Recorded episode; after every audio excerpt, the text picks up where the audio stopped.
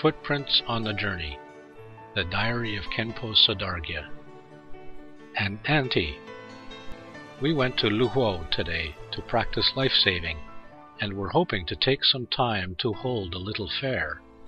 But our plans were thwarted by the weather. The rain fell continuously. It seems we wasted effort in bringing tents, drinks, and food with us. One of my aunts, who had been very kind to me when I was little, is ill. Upon hearing the news, I hurried on to pay her a visit.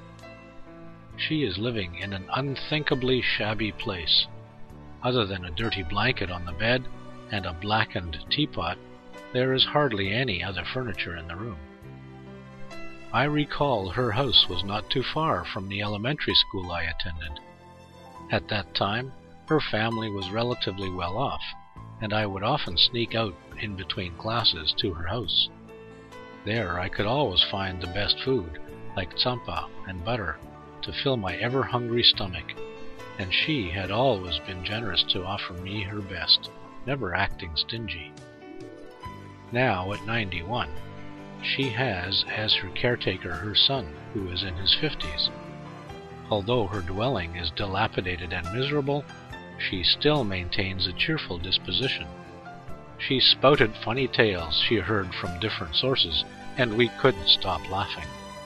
Lastly, she said, I must have committed some evil deeds in my past lives that I suffer this illness now. I can only pray to the three jewels faithfully to lighten my karmic retributions. Upon hearing what she said, I see clearly the reason for her cheerful mindset.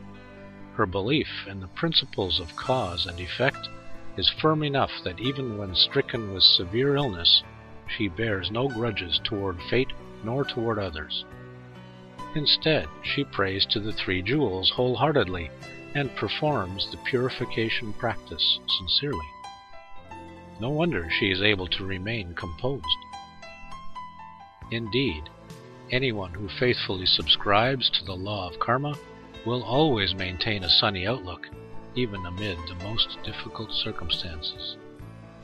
8th of June, Year of Renwu, July 17, 2002.